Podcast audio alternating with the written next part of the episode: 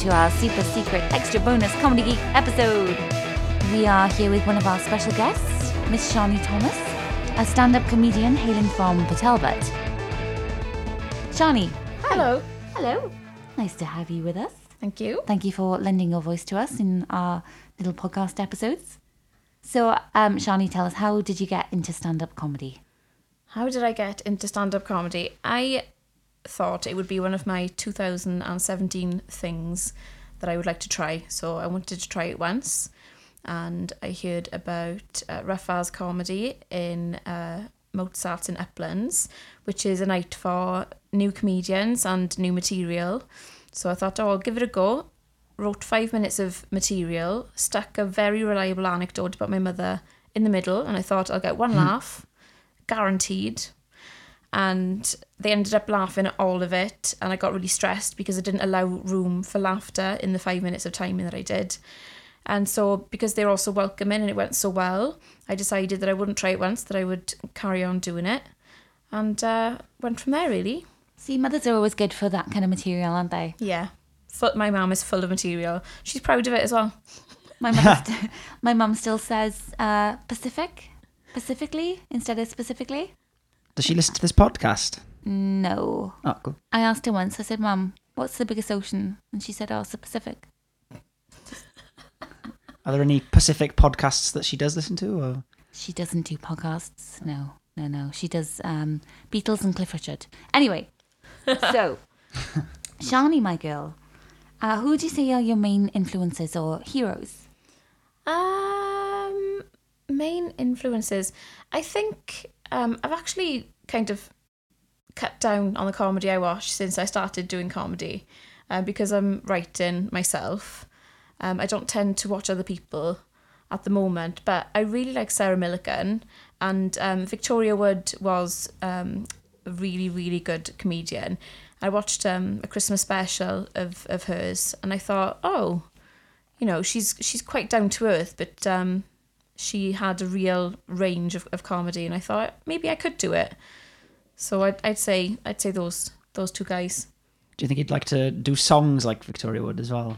I do have some punchlines which are the beginning or end line of a song, um, but my singing voice isn't brilliant for me. Be venturing in, into that to that sort of thing. I noticed as well you've got, uh, you said you had a mouse rat t shirt, and um, the lovely Dan is also wearing a mouse rat t shirt. So, American comedy is something I really like and I'm really into as well. So, the writers like Amy Poehler, Tina Fey, stuff like that. What do you think about American sort of comedy? I love it. I I absolutely loved uh, the US Office. Oh, yeah. Um, I did stop watching when Steve Carell left, um, just out of loyalty, really. Um, I did I did try and watch a couple of episodes, but it just wasn't the same without him. Um, I think it's as good as the UK Office, and uh, me and Mark binge watched uh, Parks and Rec Oh, yeah. um, last summer. Love it. It was amazing, and I think that I am Amy Poehler because I'm obsessed with my job and I like my boyfriend's butt. Brilliant. it's good news. and an office setting as well. It's it's a really good place for comedy mishaps. Anything, even if it's post-it notes covering the fridge, uh, anything missing, or those emails that you shouldn't send. You know, if you put a kiss on the end of it or something. To your boss. yeah, not that I've ever done that. Um, okay. Are there any sort of jokes or humor or comedians that you like and you really shouldn't? Sort of like um, a guilty pleasure. I don't know. It, my my taste is quite broad. Um, like I, I enjoy dark and dry humour, but I love a good old fashioned pen as well. We like Um, the puns, don't we, Dan? You like puns. I'm a big fan of the puns, I think you love. I think you might love puns. but I think Tom isn't a fan of the puns. Tom doesn't like puns. But discomfort is key with puns. I mean, I've got uh, a ten minute set um, with a little cluster of puns, and sometimes one of them will get a little half laughter, half groan, and it just makes me stronger and um, makes me really happy inside because it's you know it's that dad joke effect that is just kind of nice to have in in the middle of a set where people are, are laughing or there's applause breaks and then suddenly you you can hear some people going, oh, Groaning. like they feel so uncomfortable. It makes me so happy. That's when you know you've done your job then. Absolutely. My work is done. like one of my favourite dad jokes, which isn't mine, is uh, there's going to be thousands of people in Bristol tonight. Oh, why is that? They live there. it's just amazing. It's actually an online comic. Um, and in the last frame where the dad is saying they live there, the dad's crying just because it's so good and he knows it is. People of Bristol. Yeah, all inclusive. So I know I, you know, I, I don't have any guilty pleasures. I really do think that if if something's funny, it's funny. It doesn't matter what it, what it's about. So, Shani, when did you first realize that you were funny? Oh, that's a difficult one. Um, when you got the self esteem of a of a yo-yo, um, I think that I thought that people were laughing to be polite. I'll just explain. In our days, we used to have things called yo-yos. For our younger listeners. up and down. it's a little bit of string with a, I don't know, how would you describe it? of, like a round piece of plastic attached to it. It sounds so exciting. we had no internet. Hours of fun. yeah. We used to have these things called books. Sorry, carry on. Yes. What was the... Oh right, yes. Um, I don't know. I just I think the people were laughing to be polite, and um, but then I I did the Mozart thing, and they were laughing at all of it, and I thought, oh well, they're not going to be laughing to be polite, are they? And um, so what I've started doing is if I if I quip something and people laugh, I'll write it down and I'll test it out. And some things I've thrown, some things only make me laugh. Some things is oh I, I see what I did there and that's it, you know. Um, But it seems like a really supportive community as well, the comedians. Everyone seems to Yeah. support each other. There's a lovely atmosphere, and people will tell you if something works and if it doesn't. Oh, definitely. Uh, Like there was um, a comedy competition uh, as part of the Swansea Fringe, which I won. Well done. Hooray. Little, when was little that? brag. Uh, that was last October, um, and we were the South Wales comedian people. We were all encouraging each other to apply for it. So like competition and stuff is encouraged. It is a really supportive community. How would you describe your style of comedy? I know you've already mentioned puns and relative humour as well. Um, because my taste is varied, I've, I've accidentally ended up with a set that's quite varied as well. Um, there sometimes I include um a, quite a, a dry dark bit. Um, there's a bit where it's really awkward and I build up tension, and then I break the tension. But the audience, I can see you wondering like why why are you doing this? Um, there there are a few puns. Uh, the storytelling, I I do have um, some toilet humour in there because I've got Crohn's disease and I think it's important to make people aware of uh, invisible illnesses such as Crohn's. Um, I've had people coming up to me after my set saying, I've got IBS, thank you for talking about it. I've had people asking me if I've actually got it, which is which is crazy because uh, why would I make all of that disgusting stuff up? And uh, some um, innuendo as well, which I which I've always loved, so it would it would absolutely be in there. But I tend to save that uh, for the latter half, just to build people up to it first. So yeah, real variety of stuff. If you weren't doing comedy, how else would you be wasting your time? Oh, Netflix. Any preferences? Anything you're watching? What are at you the binging at the moment? Um, I watched um the end of the effing world. Um, I really like prison documentaries. I don't want to end up in one. I absolutely love them. Um, and I would actually be playing my PS4 instead of using it as a posh way to watch Netflix, which is what is happening at the moment. Netflix has got a lot to answer for. Mm. Brilliant.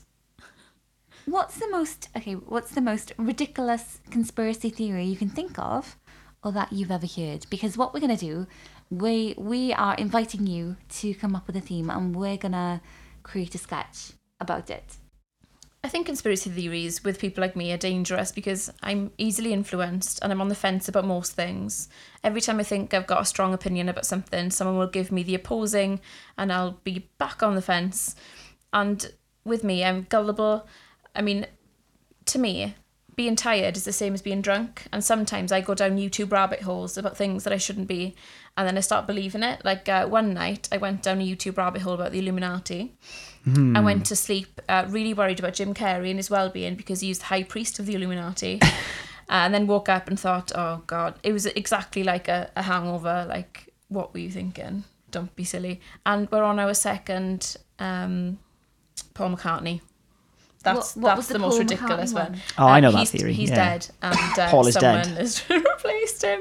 And if you play one Beatles song back, oh, it's it's crazy. But There's I, hidden I have hidden that. messages in their album artwork, isn't there? Yeah. And things. Yeah. That, there's two big Beatles conspiracy theories. That's one of them, and the other one is about the guy who um, didn't he like he was out walking his dog and he tripped and he fell, and then some guy came and helped him, took him back to his house. And while he was there, he realised he was actually in an alternative dimension where the Beatles were still together and making albums. And he gave him a tape cassette of the album, and then he managed to find his way back to this dimension. Uh, and he's still got the tape, and he's put it online, and you can download it and everything. And it is the Beatles with like songs that nobody has ever heard. It's Oh quite God. weird, actually, and it does sound like the Beatles. Don't. Explain that. I'll believe you. another, another little rabbit hole for you to fall down at some point. There's also a strange one recently about a gentleman who says he's a time traveler from thousands of years in the future.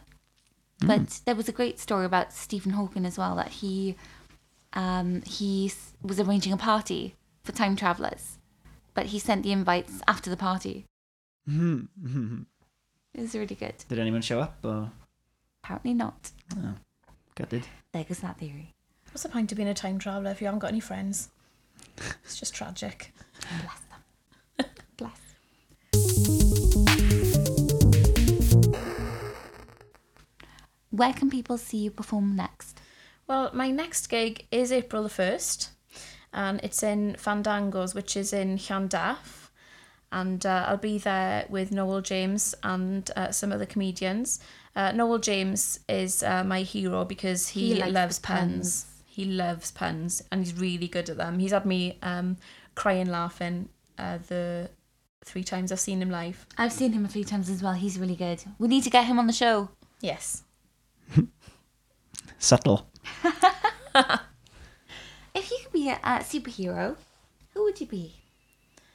Uh, the one that requires the least activity, I suppose. Uh, who's the Who's the laziest superhero? Can we make one up? Sloth man? Sloth woman. I'm very good at sleeping. Like I can pull a twelve hour, no problem at all. Nap girl. Netflix napper. Yeah, Yeah, I would be just amazing. I think people would watch that. Yeah. That's that's a really good challenge there. Perhaps we should try and write a sketch or maybe a whole TV series about a really lazy superhero. Jessica Jones is pretty lazy, isn't it? She doesn't want to be there, does she?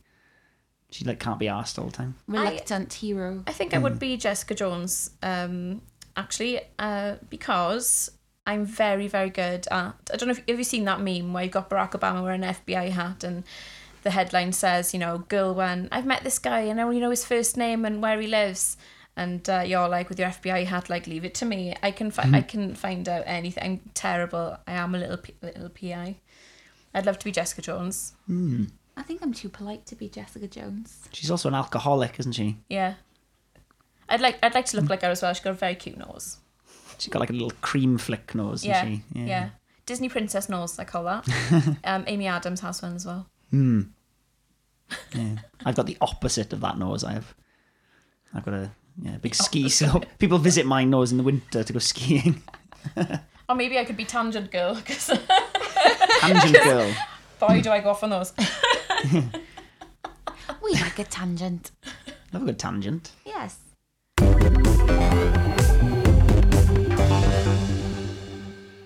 Okay, so um, what special skills are you particularly good or particularly bad at? Um, I don't have life skills particularly. Um, I seem to struggle with doors, um, like push pull doors.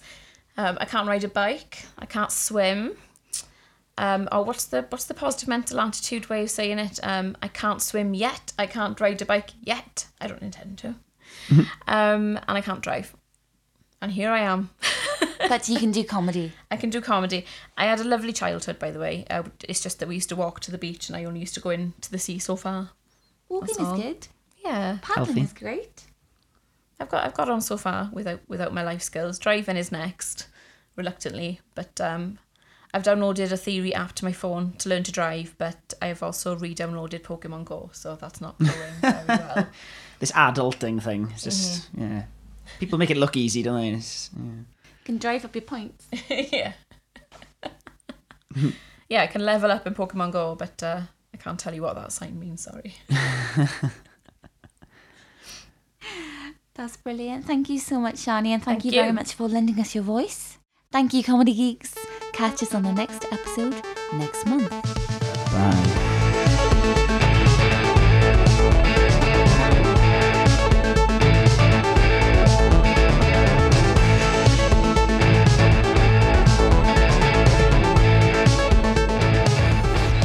Enjoyed this comedy podcast, then please subscribe to our channel and tell all of your friends. Find us on Facebook, Twitter, Instagram, YouTube, and Tinder.